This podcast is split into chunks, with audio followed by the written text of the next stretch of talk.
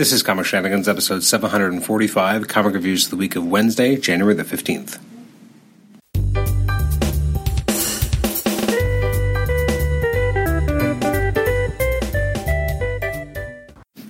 Welcome to the Comic Shenanigans Podcast. This is episode 745. This is our comic reviews episode for the week of Wednesday, January the 15th. I'm actually recording this on the 16th of January, although it's going to go up uh, probably closer to the 20th or 21st, which means I'm finally on time. Yay! I have briefly uh, gotten the podcast back on track, at least until the next episode. Um, so this week, uh, there was actually not a lot of books that actually came out.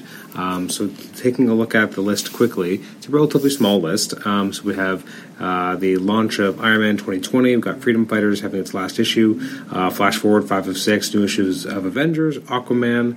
Uh, there's the Jessica Jones Blind Spot which was originally a digital exclusive and it's now being put into a printed version. It's a great book. It's definitely worth reading.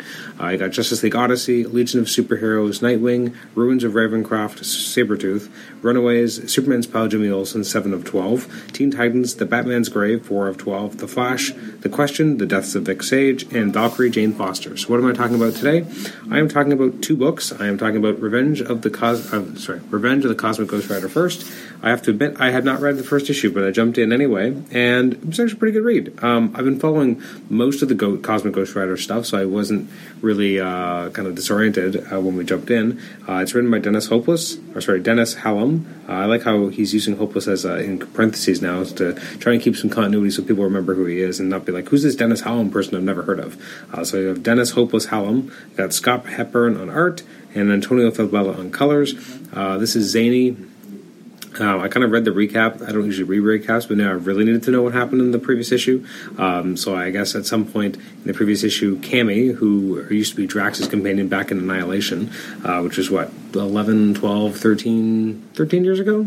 13 i think it was 13 maybe 14 years ago 13 to 14 years ago. It's actually interesting um, i just this past week was reading my son uh, the annihilation prologue and the first four issues of the nova book which which has Cammi in it. And so it's interesting to kind of immediately have Cammi again uh, i found interesting. And interesting um, uh, way in which you know she has a relationship with Frank. Frank wants to protect her and make sure that she stays innocent. I'm not so sure about her being innocent because she's done some crazy stuff, hasn't she? She was in the Avengers arena, but whatever. I, which makes sense actually why Dennis would have her because I guess he wrote Arena, and I'm trying to remember everything.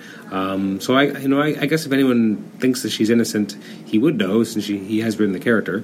Um, this was fun. This was a you know a fun zany book. Anything with Cosmic Ghost Rider typically is, and I definitely enjoyed it. I'm going to give it a, a solid. Uh, the artwork wasn't the, maybe up to the standards I would have preferred, so um, it was a little loose and kind of zany, but I think it, for the most part it did work. But I'm going to give the issue an, on the whole a seven.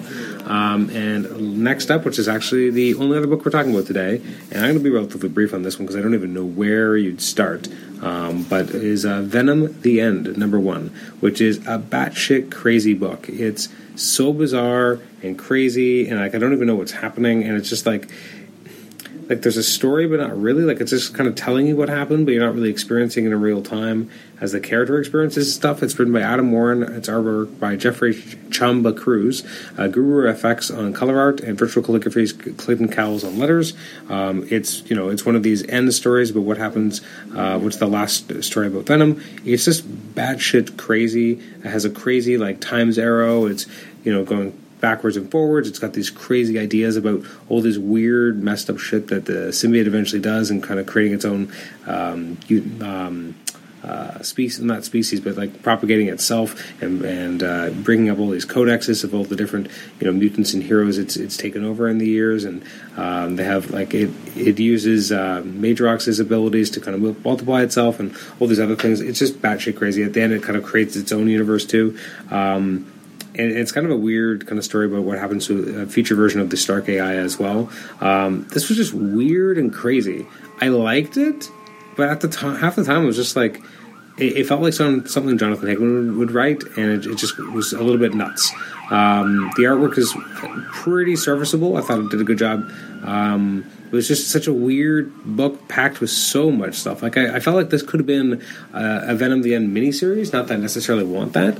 Instead, they just jammed everything into one issue, and it was probably the most jammed up I can imagine an issue ever being. That being said, I, I, I dug it. It was good. You know, it was enjoyable. It was crazy. I don't know if it really works in some ways because it didn't have a real sense of narrative. Like it was just kind of telling you what happened as opposed to letting you experience it. That if that makes any sense, because it's all t- told from the future.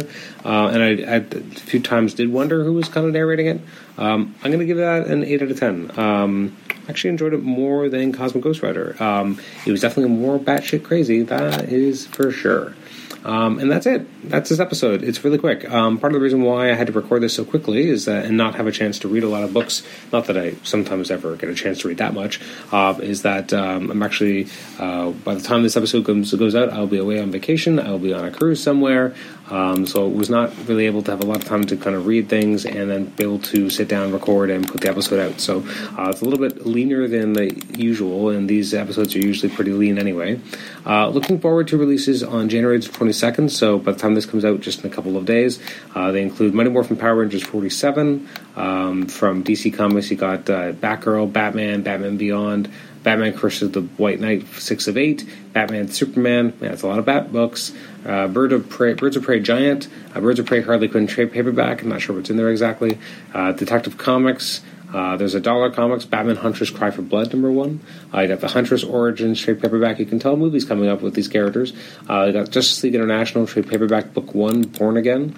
Uh, you got the Looney Tunes, Metal Man, Red Hood Outlaw, Shazam, uh, maybe. I mean, it's been resolicited a million times. Scooby Doo Team Up, it's Scooby Time. Uh, new issues of Superman and Wonder Woman. Actually, it's Wonder Woman 750, so that's a big $10 issue. Um, we have Year of the Villain, Hell Arisen, number 2 of 4. Um, over at IDW, there's Ghostbusters Year 1, number 1. Uh, My Little Pony Friendship is Magic, number 86. Uh, TMNT Urban Legends number 21. There's the Uncle Scrooge 53, as well as Transformers Volume 1 World in Your Eyes hardcover. Um, and then over at uh, Marvel Comics, there's the Agents of Atlas Complete Collection, Volume Two. A new issue, uh, new issues of Amazing Spider-Man: Atlantis Attacks is the first issue of the miniseries. Uh, it's going to be a five-issue miniseries. Uh, new issues of Black Panther. Uh, there's a Captain Marvel, sorry, Captain America: Sam Wilson Complete Collection, Volume One.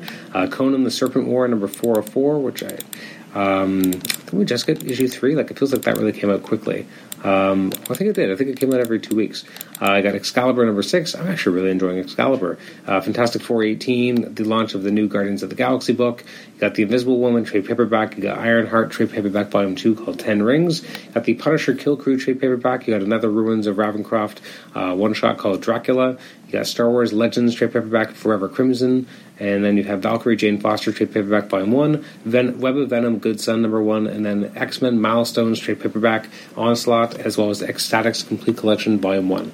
And that is just uh, some of the releases that are coming out uh, the week of the 22nd. Thank you for listening to this episode. You can email me at comicshenanigans at gmail.com. You can rate, rate and review the show on iTunes, subscribe to us on iTunes, and also listen to us on Stitcher. Thanks again for listening, and we will catch you next time. Bye bye.